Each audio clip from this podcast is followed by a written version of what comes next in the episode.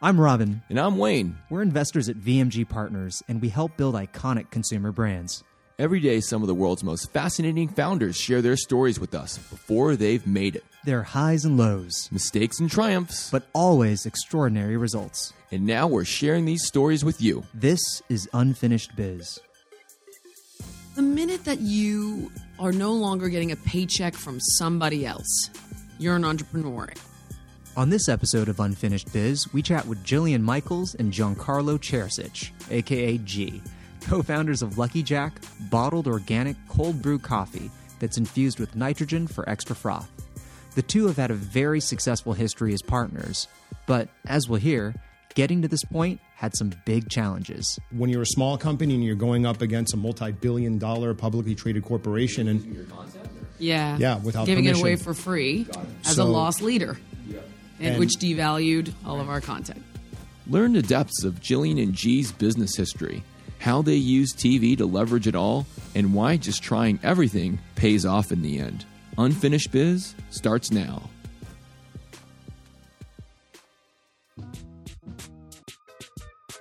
Robin, this is a unique one. Most of our episodes, we have a specific brand that has a founder or co founders, but this one's a little bit different. It's really about two people that have worked together tremendously well, and they've been part of, I don't know, I, I think it's at least 10 businesses. I know it's it's crazy, and the interesting thing I think is that Jillian understood that she really had a really unique platform, and she was able to reach so many people. Um, but I think she also had the self awareness to understand that hey, there was a perfect window of time for her to really capitalize on that. And it's a crazy story. I mean, the two of them even sued Lionsgate and won. But we'll let them tell you that story. We caught up with Jillian and G at VMG's offices in LA. I never had entrepreneurial intentions, and I kind of got forced into it. You know, when you you end up in a position where you can't get a job and you got to kind of make your own way. Um, and in doing so, I realized very quickly what I don't know about business. And I can say very quickly, but when I started trying to make a living, a real living, at doing what I love, which is helping people get healthier and be better in all facets of their lives, I knew I needed to find someone who knew the things that I didn't know. Um, and Giancarlo and I had been working together. He was my licensing agent um, at a company called Magna Global. Was my, Yeah. um, and to make a very long story short, I realized like I needed someone like that to help me build a brand. Hi I believe, and I'll let him speak for himself, that his he's always been. G is not a employee kind of a guy. so yeah, so I'll let him answer that. Like I had to do it out of fear. And Right. that's where I think fear can be a great motivator in truth. Mm-hmm. You know, it can paralyze you, but it can also be a great motivator when you're like, I have nowhere to go here. Fuck. Oh, there's my first one. Yeah, oh, there you go. Thank you. And you're you're like backs against the wall, and you don't have a choice but to take that leap of faith. I think that he inherently embraces the lifestyle. What? But one quick question. Yeah. What point did you start considering yourself an entrepreneur? Yeah, that, that's an. Was there something that you were doing that makes you? Like, what was that line? The minute that you are no longer getting a paycheck from somebody else, you're an entrepreneur. And um, you know, I'd had a very a very different journey. Like I was, I fell into personal training when I was 17 because I was training for my black belt and delivering pizza for five bucks an hour. And um, people had asked me in the gym you know, how much I charged, and at the time I was like, for, for what?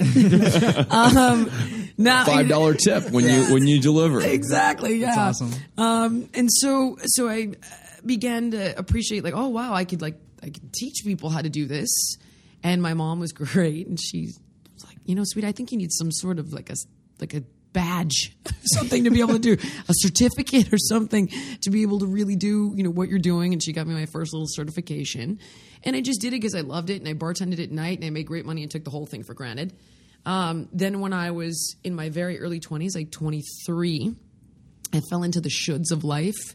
I got you know guilted into being responsible and doing the right thing, and I got a desk job um, at a talent agency called ICM because I live in LA and that's what you do, um, and hated it, hated it. And to make a very long story short, I worked, never made less money, never been more miserable. And it's like the more security Right. you seek, the less you have, right? And the more you, you follow your passion, the more abundance and affluence you'll reap if you can be vulnerable and take those risks. But I didn't. You know, you got to learn that on your own time. Yeah. So anyway, to make a very long story short, I ended up getting myself blackballed out of that industry because you can only imagine why. Like, I wonder if it was the shit that I said. I I don't know. um, so Maybe, I. maybe they maybe thought you're, you're too reserved. But I wonder that could have been it. Yeah, not outgoing enough. That's I, right. Just doesn't share her No, I don't Yeah. know. Yeah. Um, and so I, I- now I'm 27, and that's when I, there you go, right? I couldn't get a job. So I was like, oh my God, what? What am I going to do? And I, it wasn't like I didn't try. Like I got blackballed for pissing off the wrong dude, and I was forced into finding a way. And that's where I that kind of entrepreneurial necessity began. Um, and then by the time I was 30, I opened up a little sports medicine facility, and uh, you know, and I had chiropractors and physiatrists working for me, and I was helping physical therapy patients under the supervision of a physical therapist who actually worked for me. So it's strange. Um, and then the time I had spent at ICM got me on Biggest Loser because an agent who knew me there was training at my gym, who also introduced me to G. So I, I just got I got forced into it, man. And at that point, I thought like, all right, I love what I I love this. I've always loved this, and I've always been good at it. But how do I make a living at it? And that's when I knew I needed somebody who understood business. And that's Yeah, enter- that's where Giancarlo Enter the comes into play. silverback, So, Juan so- Carlos. So Yeah, exactly. moving back a moment, like Yeah. so, how, where did your where did your entrepreneurial journey begin? So I was fortunate uh, while in college, I became an intern at Tommy Hilfiger Corporate, and I was working directly for the CEO of the company and co-founder. Um, so that kind of access gave me exposure to big conversations in the room, and I would remember just asking the CEO, "Can I just sit in and listen?" And um, I started realizing that I was fortunate; I spoke multiple languages, and we that company when I started was 100 employees with about 300 million in revenue. Right. And when I left five years later, they were 3,000 employees with close to three billion in revenue. But I knew that a lot of the things that I was working on, international expansion, whether it was Latin America, Asia Pacific, you name it, as well as product expansion. I quickly understood how this one individual, Tommy Hilfiger, that was just a freelance designer, became America's great next designer. Um, and I quickly understood the nexus that they would create between their brand and something like sponsoring a Formula One racing team or partnering with a company like Estee Lauder to create Right. fragrance and beauty. So um, did that for five years. Moved out here to LA uh, from New York, and continued in the branding licensing side of the business. But instead of working for a company like that, I worked for a gentleman by the name of Michael Nyman that owns a big PR firm out here that was a PR marketing firm. And they had created this division of the business called Intersport, taking entertainment and sports clients and creating brands around those individuals. Mm-hmm. So I was fortunate to work on you know some really interesting projects, some that I cultivated on my own, some that I was just part of the team. And I started working out at Jillian's private gym Oh, okay. In 2003. And nothing, you know, all these things happen for a reason. Um, Was it like Soul Cycle? no, it was. Uh, it was. my God. Uh, yeah, it was not dark. Vent- it was ventilated. It was ventilated, Yeah. and it wasn't Yeah. at six in the morning. Right. Um, but with that, we ended up establishing a friendship. And Jillian was really, really smart because what she did was, even though she wasn't your trainer, she got to know who her clientele was and kind of what that pool of clientele brought to the table. Um, we went out to dinner a couple of times, and once she got on Biggest Loser season one, season two, you know, we started talking about what are some of the things that you want to do with your professional career because television is the greatest platform to anoint yourself to whatever you want to do. And at that time, At that time, it was anyway. there was really Yeah. no one. Not now. You know, I, I can. I was actually looking at this the other day. The original deck that I put together for her basically showed her Oprah's lifestyle, Martha's home, Susie's money, Rachel's food, Jillian can be wellness. And so we basically strategized together and built an ecosystem around this one name, this one woman that defines a category. And that's how we did it. And what was the first project that came off of that? That for, that you uh, that, Yeah, that the really first first project It's a great question. Yeah, there was a for this? lot going on at the time, and so we I don't knocked it remember. out of the park. What was it? The Nintendo Wii. Oh, that's Oh, right. wow. We were the first That's right. third party title, I remember that. right, to launch a Wii game. Over sushi, he goes, "You want to do a video game?" How did that come about? Did Yeah. Nintendo reach out Did they to reach you out? guys? No, No. crazy story. So I was working on a deal for Heidi Klum Yeah. for Project Runway with a video game developer uh, out of Korea, and the deal wasn't didn't make sense. Right. Um, the show hadn't launched there and all that sort of stuff. Even though those kinds of games make sense there, that company introduced me to this gentleman who had his own gaming company, who's currently the CEO of Atari today.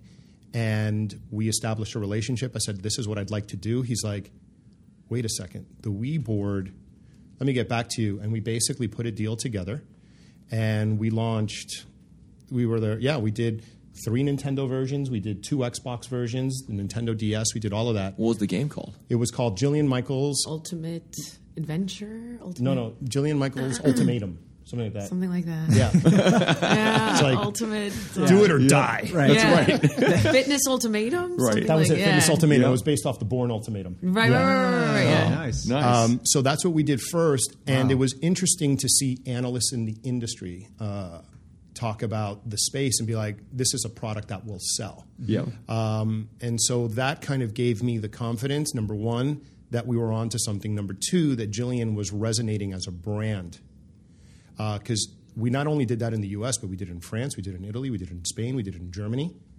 So Nice. all of a sudden, with Biggest Loser being on in over hundred countries, Right. I was like, wow, we can really take this and do what I did at Tommy Hilfiger, in part, with the same thing and make that brand mean something around the world. Yep. And that's what we systematically did across publishing, across television, consumer products, um, and what have you. What What were some of the more, I guess during that era, what were some of the more successful launches, and what are the, some of the things that you would have done differently? Nordic Track was definitely successful. we were very successful at that time um, because I look at the landscape now. And what year? Well, Right, yeah. let's bet- Yeah. What, So what there's year the were big talking about? question, right? 2008 we started. Okay, two, yep. But there were certain deals that were in place prior to that. Um, you know that that uh, my talent agency had done in 2006 that In were other words, I didn't do them. right that were not necessarily conducive to um, the longevity of a brand. Uh, deals with licensing out my name to Everyday Health for 10 years. Oh wow. So in 2016, we finally had the opportunity to do an app that really screwed us in the long run. Yeah. Um, and so this is where you know the world changes so quickly. If I could say to young entrepreneurs, there are great things about being you know young and, and entering the game now, and there are bad things about it. One great thing is that the point of entry is tremendous. There are no more gatekeepers. Right. Right. Anybody can go on YouTube, Instagram stories, start a podcast, and if you're you know if you build it and it's rock solid, they will come. Right. Yep. Conversely, there was a tiny, tiny, tiny point of entry back when I got on Biggest Loser, but the playing field was wide open. Right. Yep. Now there's a million players on the field, and Right. distinguishing yourself is harder, despite the fact that getting in the door is far easier. So for us, you know, there was no one on the field. So, and I was very committed to delivering, making a sexy promise and delivering on it. And G was very committed to positioning it strategically. Our number one problem was actually NBC and uh, how much they hated our brand. Yeah. And this was a huge, 'Cause they- huge They wanted all be Well, to be about Biggest Biggest, Loser, Loser. as opposed to Competing Jillian brands. Mike. But got there it. are there is no biggest loser brand. No, Right. The there biggest there loser never brand was. was two trainers or three trainers or four trainers. Didn't, didn't weren't there some Biggest Loser products that so got? here's what Yeah. happened. Biggest Yeah. Loser started out, and in all fairness, I mean, they had every intention of making it like you know the Swan, some like mean, nasty, haha, laugh at people that Right. are overweight show. And at that time, it was just Bob and I, and I remember we're sitting in like a dirt field in a trailer somewhere, and having no idea what this could be.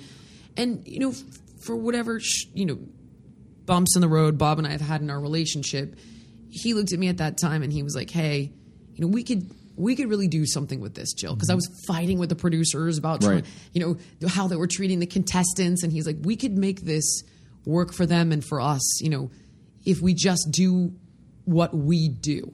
So all of a sudden, you know, eight weeks later, you got a guy that lost hundred pounds.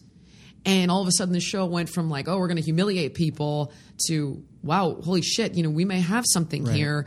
And then by season two, the producers were like, oh, we have the biggest loser brand. And Bob and I were like, no, you don't. there's no Biggest Loser diet. There's no Biggest Loser workout. There's him and there's me Right. doing what we do. Right. And then, then from that point on, it was a hell ride. And that's it was a real It was like nightmare. eye for eye. yeah. If we put something out, then they followed it and six put my later. face like the second Wii Got game. it. Uh, they did a Wii game, Right. I put my face on the Biggest Loser game, and it was a huge legal. And that's why I was on the show, off the show, on the show, off the show, because it's like that which nourishes you Right. also destroys you. Yeah. And I was talking to a young influencer just last night, and I was like, "Tell me what you see. What's your what's your you know long term goal?" And none of it was about content or her own platforms, or it was all about e-commerce. And I was like, "So you." Back when I was your age, I would have said a talk show. She's like, Yeah. a talk show. Which, I mean, I know they're gone, but she's like, I have my platform. Yeah. Why am I going to let somebody else control my image? Right. Yeah. which was a huge problem that we had with NBC. So it was like it gave me a huge platform, but then they would always make me like you know Darth Vader, That's right. and Bob was Obi Wan because Bob did the Biggest Loser brand. He Right. played ball, and I Yeah. did not. So interesting. That was really the main rub that he was constantly having to navigate. Yeah. If you could actually fast forward to kind of today's day and age, Yeah. would you have kind of sort of approached the whole thing differently? Would you have tried to thread the needle differently? There is no there is no TV. It doesn't even matter anymore. Like the the all three, there might have even been four, I don't even recall. Other female trainers that have come and gone on Biggest Loser, and I bet you can't even name them. However, if we looked at Instagram, I could tell you like who is popping, who's Right. on fire, Right. Yep. who I I personally have like singled out for collaborations, whether it's you know Tone It Up or whether it's Kaisa Keranen or whether it's Alexia Clark. Like none of those girls came from TV, right.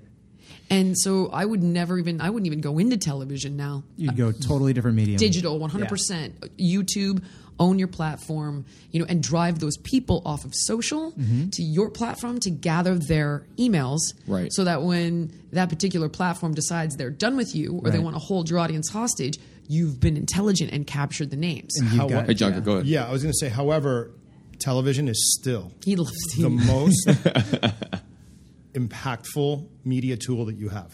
I mean, the fact that that gets blasted out the way it does, um, you, you know, I've struggled with that thought. There's many things, obviously, you know, in hindsight and Monday Morning Quarterback that you could do different, but we always, and I think this is important for any entrepreneur, when you're making a decision in that moment and you've assessed and analyzed and determined that that is the best play, stick with it. Yep. Because if you start teetering from that moment, you're dead at go. And we stuck to our guns on a lot of things, and a lot of it worked, and some things didn't work. But again, you know, you only learn when you fail. Right. Right. So I would, in today's environment, I w- if I had to do this all over again, I don't think we could be as successful with social. To Jill's point, because there's so many playing uh, fields, and we don't control. You know, we're one algorithm algorithm away from Right. wiping out what we thought worked. You had such a captive audience at that time. Where Yeah, I we mean, did. Right now, the We did. barriers Two to entry are hours low, but it's, there's a ton night. of noise. Yeah. However, though, it, it also, along the way, because of the persona that was created, he would get so far and then every time run into a wall. Mm-hmm. Well, her Q score, which is like your likability score, right. right. So every time he, oh yeah, everybody knows who she is, but everyone hates her. And he'd be like, I don't understand how everyone hates her when I've built a hundred gazillion dollar mm-hmm. brand. And they'd be like, well, you know, we we interviewed a hundred people. I swear to God, I swear to God. This From is the ages of this is Q score. 70. This is what a Q score is. Yeah, and of those hundred people, you know, she's hated by I don't know how many, and that's how antiquated like television. Oh, we have twenty thousand Nielsen boxes Right. to represent three hundred and fifty Yeah. million Americans, whereas in digital you can fake it till you make it. Yeah. Right. You buy all these followers. You pretend you're, you know, ratings, for lack of a better word, your engagement is real, but you pay for it. You mm-hmm. can Yep. buy it. And mm-hmm. TV, you can't, and there's no accurate way of telling. So it's just there's good and bad to everything, and that's the reality. So Yep. you, in fact, you have to deal with what you're given, and right now you are given digital. Period. End of story. So. What are you going to do with that platform? How much can you learn? And this is where we've really been aggressively trying to build out that component of our business. We used to sell content. Nobody sells content anymore. That's what we did. We sold content, a book, a DVD, a video game, a television show. You, you Yeah, I mean, don't if you do think that like anymore. Netflix sells subscription, they're not Yeah. selling content. Right. Well, that's Content sells subscriptions. that's exactly Content That's is all a lost leader. That's right. And so now we're in the business of like, what are we going to sell with our content? Hence the reason Right. we got luck. We're fortunate enough to get to know you and talk about things like ancient nutrition. Like, okay, I really love this. How can we work on selling that? Oh, Mm-hmm. okay, because that's quality, or like our organic coffee company, or this alkaline water. Like, what is it that I love Right. that's conducive to our overall message that I can talk about in my free content? So, So what other you know? So as you moved on from the the Wii game and and biggest biggest loser, what what were what were some other products that you guys have launched along the way? Um, and, and, and what was the relative level of what you defined as success, or things that you that had a, um, a day and then moved on? How do you? Well, what, we what were- are the things that you're involved in, and how did you measure it? Sure. So we ran the gamut, right? Obviously, publishing, you know, seven or eight New York Times bestseller books, published in 25 plus languages, a very, very successful DVD business. Um, but even with great success comes a lot of uh, heartache. I mean, you know, Yeah. we sued Lionsgate uh, over a YouTube issue, and we won. And you know, but it was you know when you're a small company and you're going up against a multi-billion-dollar publicly traded corporation. Were they using your content, or Yeah. Yeah, without giving it away for free. Got it. As a So- lost leader, yeah? And, And- which devalued all Right. of our content. So you know those types of challenges, or you know frivolous class action lawsuits that the media wants to hone in on and focus, but when they get dismissed, no one wants to talk about Right. them. Um, so with the good comes the bad, but for us, we really um, made sure that any business that we got into was a natural derivative to what Jillian's circle of or virtuous circle of conversation would be. So whether it was an ingestible, a supplement, a food, and then around 2009, 2010, we started realizing that we would probably be better off on certain in certain categories to align ourselves with people that had like-minded visions or Yep. developed products that were better for you, if you will. Um, and we started doing that. And with some of them, we've been successful, and with some others, we've just sat stagnant, and some others we got screwed on. Um, but all along the way, Yep, you know, it's great sure to did. it's great to walk through a supermarket and be like, wow, we were involved in that, that, that, Mm-hmm. that sold, that hasn't sold, that hopefully will sell. So What that- were some of the brands? so pop chips, so delicious, Krave jerky, flywheel, Yep. Thrive um, Market, Thrive Market, Aquahydrate, Lucky Jack. Lucky Jack, ancient So- now ancient nutrition, which I know you're going to sell that one, so I ain't worried. I'm like, okay, No well- pressure. Yeah, I, I, I, I ain't worried about that one.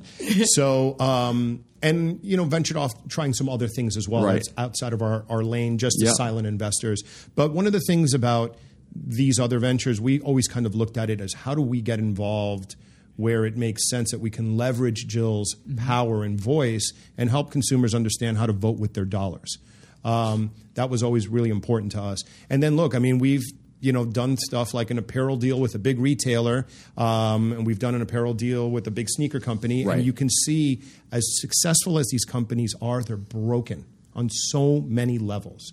And that to us has really made us kind of become reclusive and focus our energies on what we want to do. I would rather her and I fail as a unit than her and I try to be successful that's with someone else that just doesn't get it. And I mean, the I would say the number one issue we've had is turnover, management turnover. Like we get into a oh deal my with you, Right. and then you're gone two months Oh later. Oh my god, it's insane. The person that you that you partnered with Gone. gone. Is Gone. that more a function of just how early stage these businesses are, or No, like just- we we were going to do a huge deal. Was it Anthem? So yeah. Oh so my God. The vision was This is so Jill, crazy. Imagine if we could do what car insurance does with health insurance. We're talking back in 2010. Right. If he you're spent healthy, a year working on this. if you're well, and you go Yeah. to your doctor and you don't know how turn in your this. physical, and they're like, Wayne and Robin are doing all the things they're supposed to do. Yeah. You get a discount on your premium. Mm-hmm. We got that all the way to the top of, of, of WellPoint, which is Blue Anthem, like massive insurance company. Yeah. Had dinner with the CEO. She loved it. Was working on the deal. Flew out to Indianapolis. The Yeah. whole thing. We're gonna, cut to. yeah. We're gonna she was released. I'm like, how does this of a happen? Fortune 500 company. man. How does this happen? All a year and a half in the making. Day You're like on a one yard long. line. He, I cannot tell you how many times that's happened. you know, or and it's very interesting because now that we've gotten into businesses where you have hard goods, right? No one can steal a hard good. Whereas with content, like kids just don't pay for it. They just won't. So, you know, who's the one fool that's playing, paying for the Netflix subscription that all the friends and family are using? Like, What? People do that? Right. I was You mean they share logins? I I- who would do right? would do that? No, I know. Well, it's a rumor. Yeah, um, exactly. But you know, we get into these businesses, and it might be an incredible business, but I've learned this. You know, you're betting on the jockeys. And that's why Yeah. with Lucky Jack, our nitro cold brew company, we're like, Jill, let's do something different this time. Yeah. Let's take control. Yeah. Let's leverage all our relationships. Let's run the business and then teach ourselves if we're able to grow this and exit this, then guess what? Now we have a formula. We've got a sales unit, we've got an operations unit, we've got a management unit, we've got an investor pool, and let's create our own bubble and, just live in this that is bubble. The bet but the why, company. But why coffee? So Oh, okay. So, well, coffee's awesome. I, I, um, I, I can't tell you the numbers. This this animal can tell you the numbers on how many people drink coffee. But the the reality is, I will look at things that I personally love, right? And I also, for me, I know you know in your business, you're looking for like the what's different. Okay, this is a chickpea product. For me, I'm looking at like what do I know people love and they're always going to consume. Yeah. How do I make that option better? So whether it's water but it's alkaline, right, with 72 trace minerals and I can prove it, or whether it's coffee but it's organic and cold brew and I can tell you why that's better, um, you know, or whether it's a chip. And I know people love chips, but this one's got no MSG, no this, no that, no what have you. So I'm always like, I know people love chips, and I know they love coffee, and I know they're going to drink water because I do all these things. But this is my choice, and here's why. So that's kind of that quan of like, do I love it? Do people love it? Yeah. Is it a better for you option? And then is it you know affordably priced compared to its competitors? And does it have a hip cool factor? So for me, I love coffee. I can tell you that coffee is the only legal performance enhancement drug. And it, it really is. I mean, like we go over all the studies and I'd bore the snot out of you, but it is a performance enhancer. Um, it also improves cognitive function. It makes you sharper. And I've had ADD my entire life and I it allows me to, to focus without taking drugs that I don't want to mess around with. Um, it can inhibit pancreatic cancer. It can help combat type 2 diabetes. And the goal is organic, so you don't get all the pesticides because it's the second heaviest sprayed crop in the world, second only to cotton with pesticides, which most people don't know. Um, cold brew, so you don't get the acids and the tannins. Um, and you want it to be fun and cool, right? And you yourself, Yeah. Wayne, told me without me even understanding this so much, knowing it somehow unconsciously or subconsciously that your beverage is like a badge of honor, right? Or you're like you wear it and it identifies. Yeah. You drink it and it identifies you. um, have you had coffee today? I did not have enough. No. So uh, sorry, I was running out the drawer. Forgive me. Um, with that said, uh, it's a, it was a cool factor. So I felt your in- brother drank it all. little bastard. He does. You're telling me he loves drinking all your Oh Lucky my Jack God, coffee. Yeah, and I'll find them like half drunk, drink, that's drunk the worst. around the house. I'm like, Greg, why did you open another one when you? He's like, I like it cold. I'm like, you little son of a bitch, because I actually buy them and support to support the company. Right. No drops So- at Jill's But keep house. going. Sorry, I got drop- you on a tangent. So, so I basically fell in love with the product, and I went to G, and I was like, okay, people are always going to drink coffee. I'm going to tell you why cold brew is going to be huge, and I was not wrong. This is years ago. Mm-hmm. I was like, I promise you, cold brew, just like I called coconut years ago. I can't tell you about the jockey behind the company, Right. what have you, but I can tell you that coconut's going to be huge. And this is when everybody was like, she's a fraud. Saturated fats and coconut cause heart attacks, and now all of a sudden it's Right. right. God's Yeah. gift. That is good. Yeah. So, and I was like, I'm telling you coffee and I'm telling you cold brew. And he he trusts me with that because he knows I know that. And then he goes and vets the businesses and the jockey. Mm-hmm. So I was like, this is the company. This is or this is the product. Right. This is why I like it. And then I'll I'll hand the ball over to him as to why we brought it in house. Yeah. So when we looked at the opportunity, we realized after doing research, 60% of all coffee is drank out of the home. So we're like, okay, the install base is significant. The play that was happening at retailer, when you whether you walk through a natural grocer or a conventional grocer, you started seeing more and more coffee to go. Yeah. Um, there was a significant distinction, as you mentioned, between iced coffee and cold brew. And this particular product, Lucky Jack, being in a glass bottle, organic, and nitro, had a profile that no one else had in the market space at the time. There are others that do have similar profiles, but just in different delivery mechanisms. So I said to her, I was like, hmm, this might be one where we can take a leap of faith here. And I'm not a beverage executive. but I'm smart enough to know that what I don't know, I can pick up the phone and call a friend or any of that. And what we basically did was we took a company that was pretty much nowhere. She found it in Malibu at a small little market, and we had a we own our manufacturing operation. At the time when we bought it in December of 2015, it was just literally two hand fill stations. And I walked in there and I was like, oh boy, what have we done? But I said, all right. So yeah, I called a friend of mine that owned a big co-packing Right. facility. I'm like, what are the steps in the standard? He's like, oh, yeah, you got to do this and you got to SQF and you got to. I'm like, oh my god. I was like, we don't even have an organic certificate, but we were using organic bean. So I basically created a long laundry list on my whiteboard Right. and just went check, check, check, check, check, and then within six months, we got the business to a place where I could say to an investor, hey, friends and family, get behind this. This is what we're Yep. going to do. And our actual first thing that we did, which upset uh, UNFI, was I got rid of UNFI in the SOPAC for Whole Foods. I went DSD. Yep. And I did that because I didn't have the budget for merchandising, and we had a lot of voids. And I knew that if I went DSD, I could have people in the stores three to four times a week Right. touching the product and you know merchandising it so and restocking it. So we did that, and that gave me enough data of over a couple of months to show some velocity and all that. The next major account we got was Costco in the San Diego region, mm. and it was the LA buyer who said, "Long gone are the days where we wait for these brands to explode. Right. We want to break brands, especially in this region." So San Diego region got on first, then LA, but then that gets met with major issues with. Okay, it's selling. Can we order four trucks, please? Right. And I'm like, oh my God, we don't have capacity like that. So that became the struggle where I really clearly realized okay, I've got a great product. I Yep. don't have the infrastructure built out yet. We need to make capex investments in equipment and everything in the manufacturing world.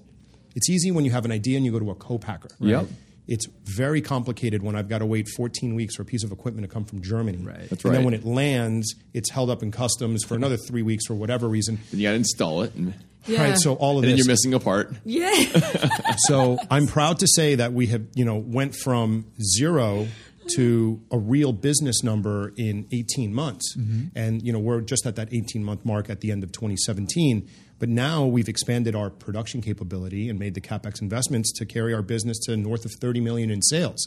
So for us, it was not easy. And I'll tell you, as an entrepreneur, she's like, Why are you in Vegas all the time? Because that's where we make the product. Our facility's there. I'm like, No, I'm making pallets this weekend for Costco, and I want to understand how this all works. I want to understand what's the right way to Right. position a box on a pallet or a case Yeah. so it doesn't shift in a truck. And I need to know every single thing because I cannot trust anyone there to know the job better than me. And so with time then we hired, you know, the proper head of sales and all these different things, but it's amazing when you give a great product love and attention and you respect the process. I break a lot of rules too in the sense of like I'm not waiting for a specific review. Absolutely. And I'm like, no, I'm going to call that buyer or I'm going to show up at their office or I'm going to call a broker, whatever I have to do. But I've done a lot of things unorthodox, but at the same time, I've done a lot of things the right way mm-hmm. to ensure that when it does come time to bring in private equity, you guys can look and say, hey, wait, you guys have hit all the checklists. Your business concentration is a big issue. I never understood that till this past summer when I went out to meet a few people. And, you know, some money has real concerns with certain retailers because they can pull the plug from you. That's right. But I'm like, well, isn't that good though that they're, you know, taking it and that we're selling well?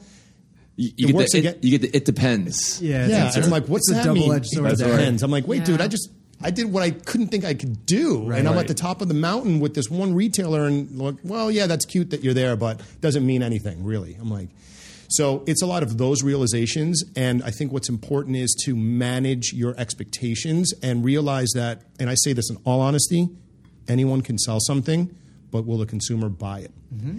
And that to me is the focus of my business or our business this year with Lucky Jack in particular is just more trial, more trial, more trial because the product sells itself. Like, you know, BMW. You don't go to the BMW dealer hoping the guy convinces you to buy it. You're like, you kind of already know what you want. Right. So But the problem with the BMW though is you've got Porsche next door. Right. right? I mean, because I went to a BMW broker and got talked into a Porsche. So, I, you know, and that's and that's why for me, when I'm looking at the BMW and I'm looking at the Porsche and I'm looking at the Mercedes, I'm going to tell you why this Porsche is better, so that when we have to make that argument, I can say, yeah, I get it, but that's not organic, and here's why it matters. Right. Oh, I get it, but that's not nitro, and here's why that matters. Okay, but that one's not in glass, and here's why that matters.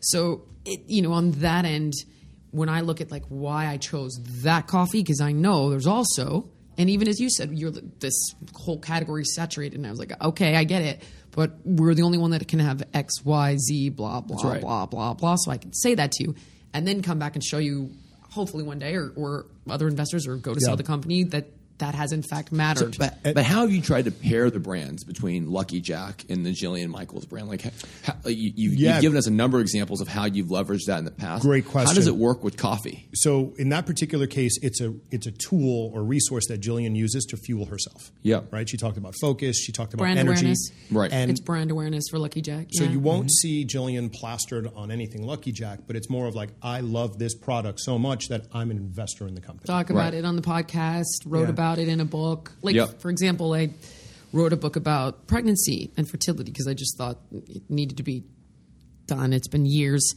Um, and I talked about coffee, and I was like, "This is the issue. Is not believe it or not, it's not about the caffeine. It's about the crap in the caffeine."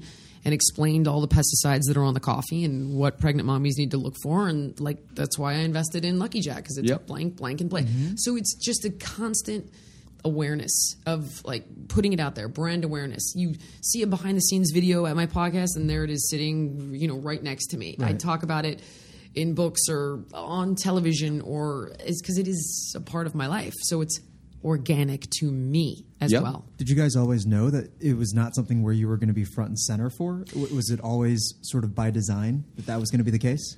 Yeah, uh, for the most part, we didn't want to. Um, we didn't want to I- make the brand identify itself only through Jillian. Yeah. Mhm. and we thought that that's limiting. Very. And, Very. um, look, I mean, Brooklyn, New York. I walk around and I'll see hipsters drinking.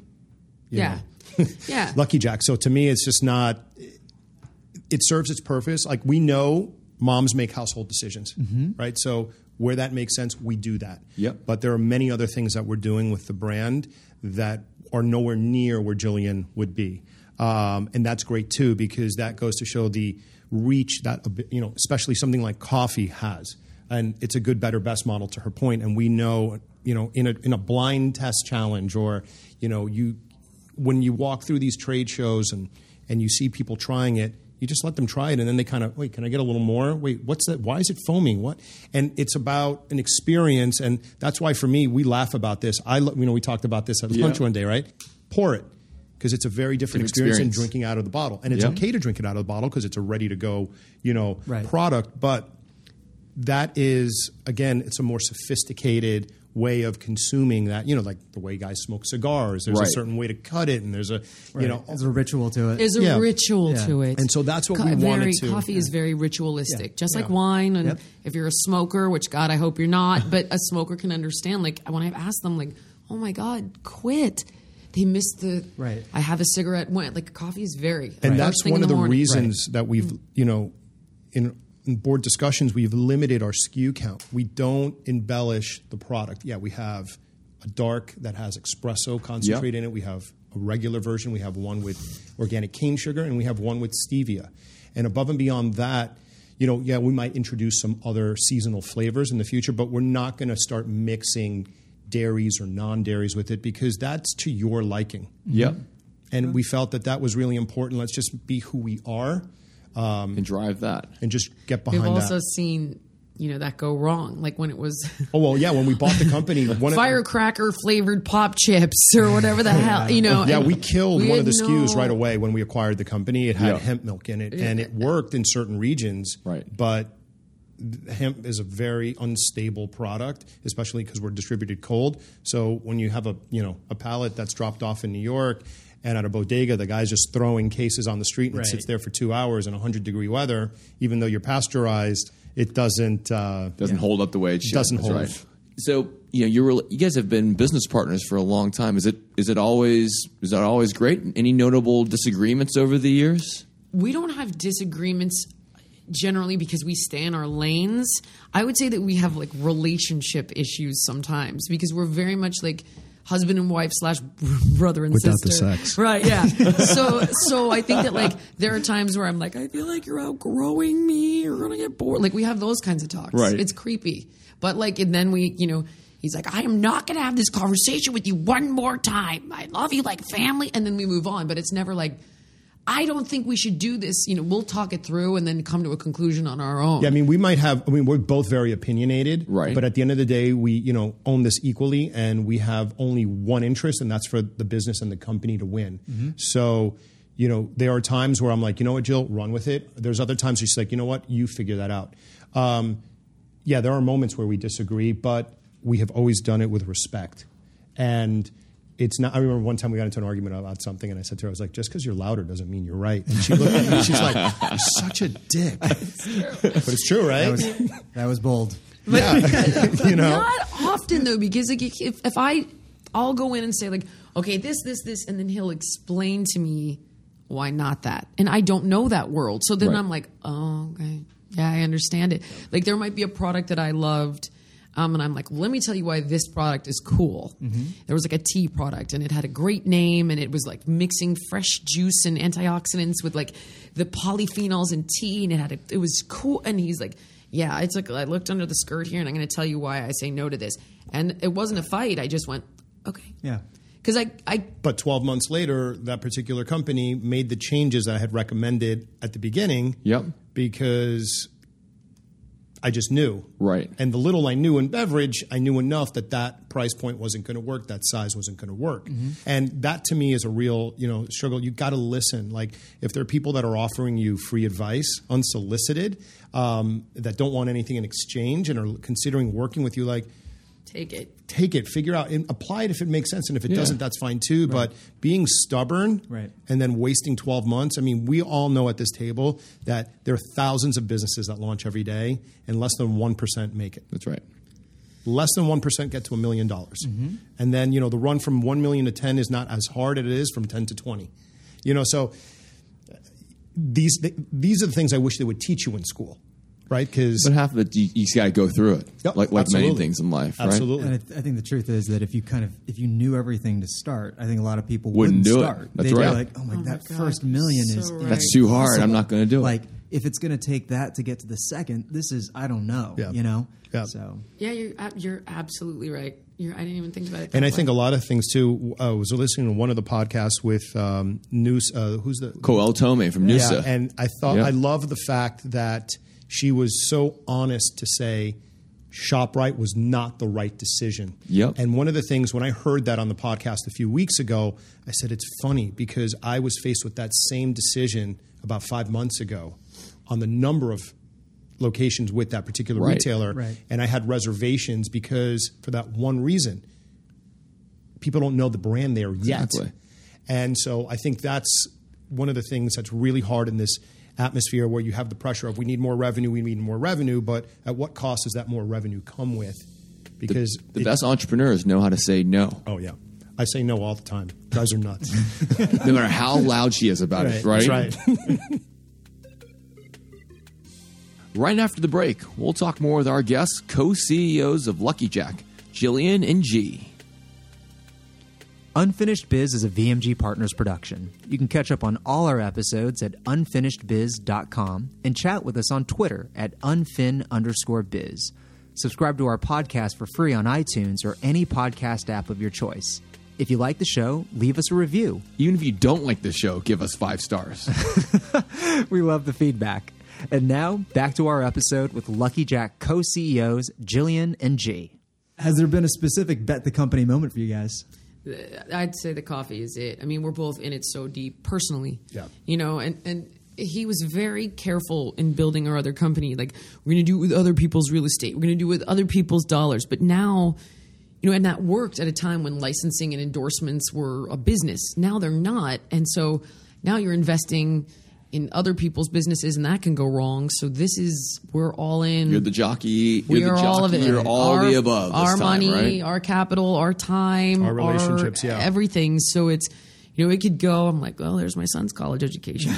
I mean, like it could just you know tomorrow it could, but we, you hope not. But this is it. I mean, this is the bet. And if this works, then he's right. We can easily turn around and go, okay, let's do this again. We know how it goes. We know how to make it work. Um, and so that's the goal, like what Sebastiani did with Krave Jerky. That was his first play, and then he has Sonoma brands, and he's got like a bunch of different Right. things, and so that's what we're attempting to do. But you you got to go all in. We're Yeah. we're all in on it.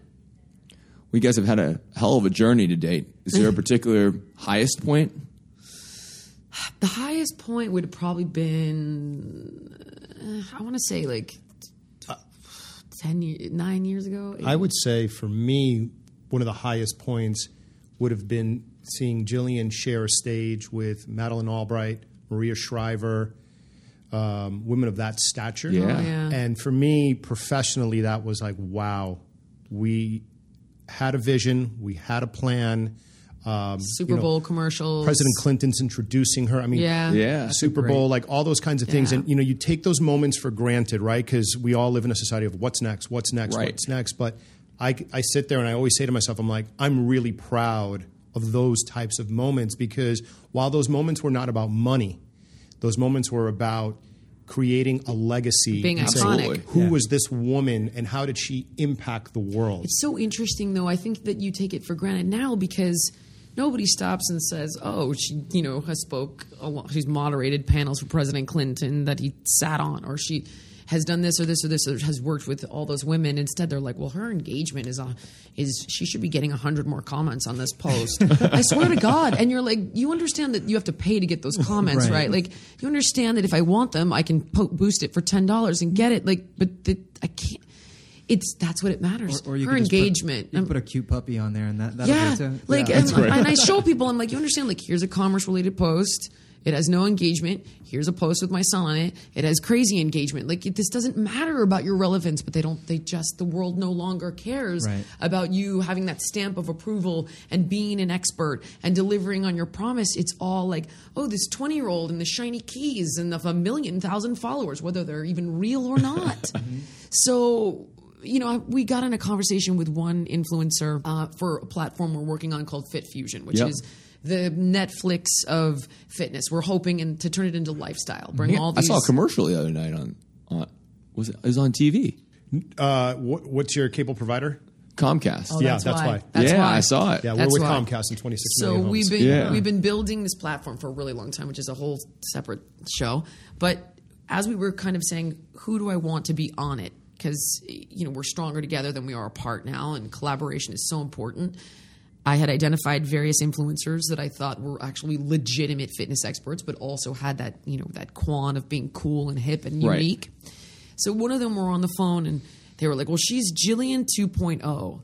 And I got off the phone. I was like, "Jesus, you're not even Jillian 0.0002. you don't have a like. You have nothing. You don't have one book, let alone eight bestsellers. Like you, you're not on a. You've never been on a Super Bowl commercial." And I, I was like, "All right." I mean, and I still like the kid, but that kind of naivete, like I just thought, like, because why? You have two million right. influent people on. yeah. Okay.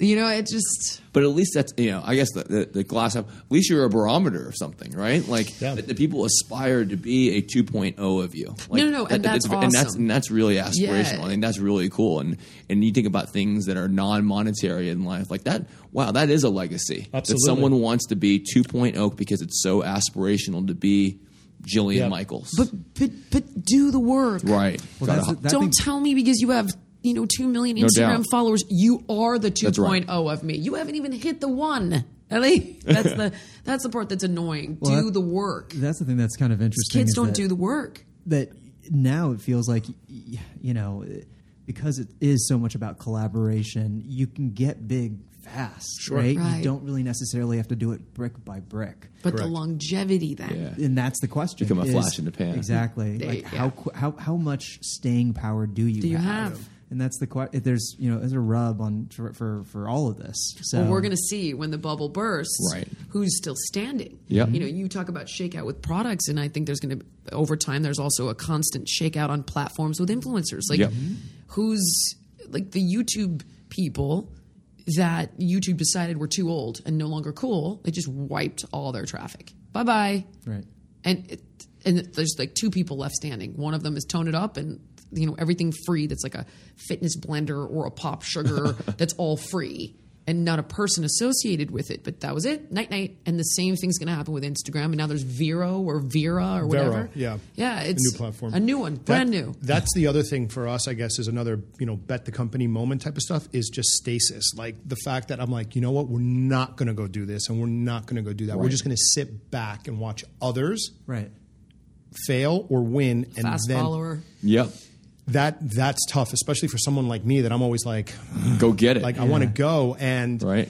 that it takes a discipline. And I'll say to her, I'm like, I hear you, but just let it settle. And then weeks later, something will crumble, and she's like, Oh my god. I'm like, it's just. I mean, one of the hardest things right now is, you know, we're fortunate to have big level conversations in business, but the nature of just how everything is consolidating and companies are getting bought and just the shift and, and the whole paradigm of how things are going to move. I mean, we're working on something right now that maybe next week, after a year of effort, and it's all going the right direction, it could get wiped out because that acquisition goes through. Yep. And that's really hard. Oh my and, that- God. and that's Another really one hard. all the time. all the time. But And that actually doesn't discourage me. It actually motivates me. She's like, How do you do it? I'm like, You know what? Exhausting. It's just because when it does happen, you forget about all of that. But speaking of that, It's so crazy. what would be the lowest point of this journey? If you had to pick one, Oh, yeah. I what bet- would it be? I bet you got to it- pick one though. What is? What would it be I, for I each would, of you? I would have to say that the beginning of 16, when everything that we knew as, a, as an industry and a business just totally collapsed. I had two television shows. TV no longer works. Neither one Yeah. worked. I poured myself into it like 100% neglected everything else to make this these things work. They didn't came up for air behind the eight ball, only to find out that like you know for ten years we weren't able because of this bad deal of licensing my name on the web to start an app and have to jump into that late in the game while Yeah. other competitors got so far ahead of us because they had a wide open field and we didn't have one. We lost all that our one email point, names. In the first year, we were recognized as the best new fitness app in Yes, iOS and, because we came Android. back strong. Right. You know, we have our like our rocky moment always, but you know, we had to like really look at it and be like, holy, we can't sell books. Right. We can't sell DVDs anymore. All this stuff is free. Television doesn't work. They don't give you a chance. It, everything's here, gone, here, gone, unless it's a scripted drama. That's Yeah. it. That's the only thing that works on platforms that are Hulu, Netflix, HBO Go, because you don't have to depend on ratings. And it, it's like we had to figure out a, a whole new business um, of hard goods and digital, and that's it's and compounded what by the fact that you know pretty much the entire fitness industry was wiped out because of all the things that she just said turned to all the contractual commitments that people had to us then you got to start suing them to get your money right. yeah. Oh, because companies are vaporizing Yeah. or they're just being Yep. acquired and the new acquirer is like hey i don't care Yeah, this wasn't my contract. I Right. just inherited That's this a, thing. we've been dealing with that right now so I on mean, something. You know, That's a- I spend probably sixty percent of my day on legal, and I spend you know Yeah. probably thirty percent on new business or existing business. Yeah. and it's just that, and that ten percent's left for me. But it's just crazy how that's just the world we live in. And Do you have so a lowest point? for me, Same one or a different one? I, I would say he was also going through a divorce at that time, so I think that was bad for him. for me, I th- that would probably be. It was in succession, so it was like this got canceled, that got canceled, that didn't work, that didn't work. I was going through a divorce. All of these things fell apart, and I was trying to, you know, you'd look in the mirror and say to yourself, okay. The harder you work, it's a quicksand. Yeah. And that's what I would always say to her. I'm Yeah. like, I don't know about you, but I just feel like I'm walking on quicksand and I just can't get my foot out to take that next step forward. And you start kind of digging in and looking at yourself in the mirror and saying, I've had a good run. Is this the end? Or I've had a good run and I'm going to have a bad run for a minute, but I'm going to fight through it. I'm going to feel what I need to feel. I'm going to get up and some days I'll feel better, other days I don't want to do anything. And the truth of the matter is is I've never been happier in my life. You know, and you know, we're 2018, 2016 was brutal. That was the on- worst year And ever. so for me, um, I definitely recommend people. It's not as bad as you think in the moment. Yeah. Yeah. Because as time goes by, you'll start to understand the meaning of what all of that was. It just might not present itself to you right then and there, but you've got to have tenacity. I think that is If you want, I mean, if you want to go get a paycheck and work for someone, that's great. Mm-hmm. But if you want to be an entrepreneur, you got to be able to not sleep. Patience Ooh. and fortitude. It, go- it goes to a good question. Yeah, here. no, and, but I, I ultimately I do think that that's that's a I think that's a really important message, right? Because I do think that in every entrepreneur's life, they're just going to take successive body blows, right? And, Oh my and God. To the point where you're like, uh, is it worth it, or can I get back up? And the more successful you are, the more they want to kill you. Yeah. Like I literally tell people, I'm like, because I, you know, I'll be competing against, which I was like, no, we need to flip the script. I can't be competing against 20 year olds on Instagram. Like you've put me in an arena where it's like, let's say I'm a I'm a dolphin and you're telling me to run. Like I Right. this is not what 40 year olds we don't consume, we don't follow celebrities. That's not my generation. For me, I felt like okay, I got to get up and run a race and she's got to get up and run a race and I may be a faster runner, but I have a target on my back where everybody wants to take me out and Right. take me down and I I'm getting sued every 5 seconds and it feels like literally death by a thousand cuts where this kid can just run and you know she doesn't have five class action lawsuits and 10 articles written about how she's an asshole and it, it's just it's hard so the, the higher up you get in the food chain it's like g says you spend so much more time playing defense Right. instead of being able to play offense it gets Yeah. harder for that reason And you've got a lot, you know, when you're just starting out, you got a lot less to lose, right? Yes. So you can take chances. All sorts Yes. of risks. right? Whereas here, you're like, oh, you know, I gotta, you know, I spent so much time building, this brand equity. Like, I don't really want to take a step in the wrong direction. Like, and that tank totally makes all the people that you feed. Yeah. Whether it's your family or Right. your employees. Yeah. It's like, yeah, it, it becomes far more difficult. And it, it, you know, so you take all these shots and you're going to take far more as you get established because people start, you know, they start aiming at you. Right. You're the one they want to take out. Oh, yeah. Like we, I have lived it. I've had NBC go after me that way. I've had, I, I mean, I could, we could go Journalists, on and on all and on. kinds of stuff. I've had literally NBC was like, we don't like how successful her brand is getting. Let's destroy her. And I, I mean, it's like that. Letters from the Corn Refiners Association, I all mean, kinds of stuff. I've had people The like, Corn Refiners Association. yeah, like it's it's Disgrace to the crazy. president. That's and that's the kind of stuff you need to endure, like class action syrup. lawsuits that our products were killing people that weren't even real, that were filed by a competitor. And then when we found out that no one even bought the product, doesn't matter. It was all over TMZ. Right. That kind of shit. Well, that, that is a growing. That's pain. some serious stuff that you will deal with if you start to get that visibility. Be prepared. Right, the more people are successful you vicious. get. Yeah. they're vicious. And I like my biggest thing with Giancarlo. I always joke that he's Robb Stark. Do you ever watch Game of Thrones? Oh, absolutely. Like you know how this kid's like fighting honestly. dude. It does not end well for you, man. No, Yeah, fighting exactly. fairly. You know, like he's he right. always Season sees two, the best Queen. in people, Right. And, and he's like, I can't live the way you live, where you see the worst. I'm like, but you're going to walk in that room with your head held high, you know, having done everything right, and some Yep. some bastard is going to slit your throat and kill your entire family because that to me is modern day business. It's modern day warfare. Yeah. and people are you got to protect yourself, and those are the punches. You talk about those punches; Yeah. they're real. Oh yeah. That So shit's that's why real. you train hard and fight easy. yeah, yeah. I like that. Um, so, what's keeping you guys up at night at this point? I know we kind of talked about a, a bunch of different things, but is there any one particular sort of issue or, or question that kind of lingers? I want to know what the state of cryptocurrency is in the future. I, I mean, You stay up at night thinking about that. well, because I have a, a massive investment, uh, which we actually sold a portion of it Oh. off, but um, it's fascinating to me. Yeah. Uh, Oh, okay. Again, every single thing that we know is changing. Right. And it's changing fast. And so, uh, one of the things that I want to make sure that I do on behalf of myself and us, Jillian and I, is I make it my business to know what's going Yep. on. And there are things that are so foreign. I mean, you and I were talking about something the other day, Wayne, when it comes to just the struggles of inventory levels. And if I'm doing everything right, by by our company, mm-hmm. and the you know in this case a, a retailer is not holding inventory levels because it's just their policy, mm-hmm. but their shelves are empty. You know that's a problem for me. That's the kind of stuff that I struggle with because it's not smart business, and um,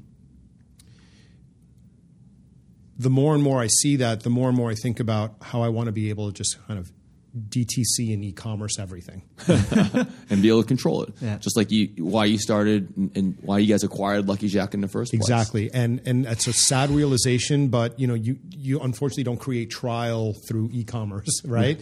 Uh, people need to experience your product, they need to see it, they need to feel it, they need to taste it. So those are the things that kind of keep me up now because I'm usually thinking 18 to 24 months ahead Yeah. about the business while you know it's operating and running because that's what those people are responsible for. So i'm always kind of just what's the next play? What's the next play? And that's really where my head's focused. And i lose sleep about it because i know that there's so much uncertainty with some of the bigger players in the space where possible acquisitions will happen. And you know look at amazon whole foods. That's an interesting um, business right now. So i'm just trying to it's hard when you don't control it. So part of me says, you know, look at Dollar Shave Club. You know, they went from zero to a billion, and and you sold to Unilever, and that was all internal. Um, but that's not my strength, you know. But uh, one of the things that I hope to figure out in the next ventures that we do is how do we build those business models Right. and surround ourselves with people that understand that. Uh, we know different players that do that kind of stuff, but everyone doesn't have a unicorn. Right. So that's what you know. I, I feel like that's the future of our business, but right now we're having to do it where it's it's all us. So like it used to be we'd have millions coming in through licensing, endorsements, and selling content. Now all we do is put millions out. Mm-hmm. Literally, I'm like, oh my god, I gotta fund this. Come, I literally, am like, oh my god, and my money guy's having a heart attack because every five seconds they're like, we're calling to approve this wire for three hundred thousand dollars. And the next day, we've got another wire going out, and unfortunately, it's just I you don't we don't have a choice now. Like mm-hmm. the world has changed. Yeah. And so we're having to, and that's where it's like we're in that very critical phase where, like, if it works, then we can have a fund and then we can make this stuff work. And there's only so much we can fund at one time. Right. So we still have to fund our company and the Jillian Michaels app. And we still need to fund Lucky Jack. That's why we can't personally fund Fit Fusion right now. So we're Yeah. like, okay, let's let that thing keep chugging along. And then, you know, once we get the money back from this, then we can put the money into that. And it's like, we just keep, it's just tough because we're doing it all with our own money right now. But it is fun. Yeah. Oh yeah, It's a lot of fun. Well, I don't. That's what keeps me up at night. I don't find it That- fun, which that- is why he's an fun. entrepreneur, Right. That's right. and I inherently have had to do it because I haven't had a choice. Mm-hmm. Just like now, same situation. One of the unique things about this episode is Jillian and G have really only been part of licensing deals to date, and this is the first brand that they've really been an owner of, mm-hmm. and how and they've realized how expensive it is to build a brand, particularly a beverage brand. For sure. I think the other thing really is that Jillian's had this incredibly interesting vantage point uh, in the sense that back in the day, really, she was one of the first celebrity wellness folks out there, and she had this incredible platform to reach millions of people. And then just fast forward a couple years, uh, you kind of open your eyes and you see all these influencers who are talking about wellness, and you don't really have that sort of that that megaphone anymore. I think that's something that she actually quickly realized and realized that, you know, ultimately her space has become so much more competitive. Everything always just seems to always come full circle again too. It's Jillian and G mm-hmm. against the world, and they have the confidence to go against anybody. Well, it's game time. Okay. Our, our signature game, rapid fire, 60 seconds. Just say the first thing that comes to mind. You guys ready? Go. Go. All right. The first thing you read every day is CNN. What's your favorite movie? Uh, Thelma and Louise. Who's your celebrity crush? Sofia Vergara. Karaoke song you're most likely to belt out. Cannot sing at all. Your hometown is famous for? Tenacity. Okay. What's your guilty pleasure? Wine. Do you recline on airplanes? I do not. If you could drink one Oh. thing for the rest of your life besides water, Jillian, what do you choose? Coffee. What was your last New Year's resolution? Take a trip a month for myself. If you were stranded on an island and you could only bring one thing, what would it be? My phone. Last hashtag you used? Hashtag 488 Pista. Where's the next place you'd like to travel? Egypt. If a movie was made of your life, you'd be played by? Vince Vaughn. For sure. I, I cast him as Vince Vaughn. Yeah. Talent awesome. you don't have but wish you had. Singing. What's your most hated food? Quinoa. If you could be any pro athlete, who would you be? LeBron. Political issue you care about most. Guns. Favorite TV show ever? Breaking Bad. During the last week, have you looked at your phone while driving? Yes. Do you peek at your seatmate's laptop on a plane? Never. Really good. This is the farthest anyone's ever got. Yeah. Last question for both of you guys. For aspiring entrepreneurs out there, any words of wisdom? I would say um, put your phone down and say hello to the person next to you. You never know how they'll change your life. That's good. Um, I would say, uh, I'm sorry, positivity is for idiots. I, and, and negativity doesn't serve you either, but being realistic about a scenario is very, very important. And I read something recently, it was like, positivity is, is not called stupid, it's called being a leader. No, it's called stupid. you know, being real is very important so you can like adjust the sales Right. and anticipate trouble because there is trouble out there. So those positive thinkers, fuck you. Be realistic. That's being intelligent, in my opinion. Well, drop the mic on that. Jillian and Giancarlo, aka Juan Carlos, thanks for joining us on Unfinished Biz. Thanks for having us, guys, and Thanks. continued success. You've been listening to Unfinished Biz. I'm Wayne. And I'm Robin. We'll be back on the next episode with Tiffany Masterson, who named her skincare brand Drunk Elephant, even when everyone told her not to use that name. personally, I don't compete with other people. I compete with myself. And you either are that way or you're not, right? I mean, I'm just in that way. And I don't really, like, you won't walk in my office and see a wall full of competitor products. We don't look. That's next time on Unfinished Biz. Unfinished Biz is a VMG Partners production. You can subscribe to our show for free in any podcast app of your choice. Send us questions, comments, and feedback on Twitter at unfin underscore biz and visit us at unfinishedbiz.com.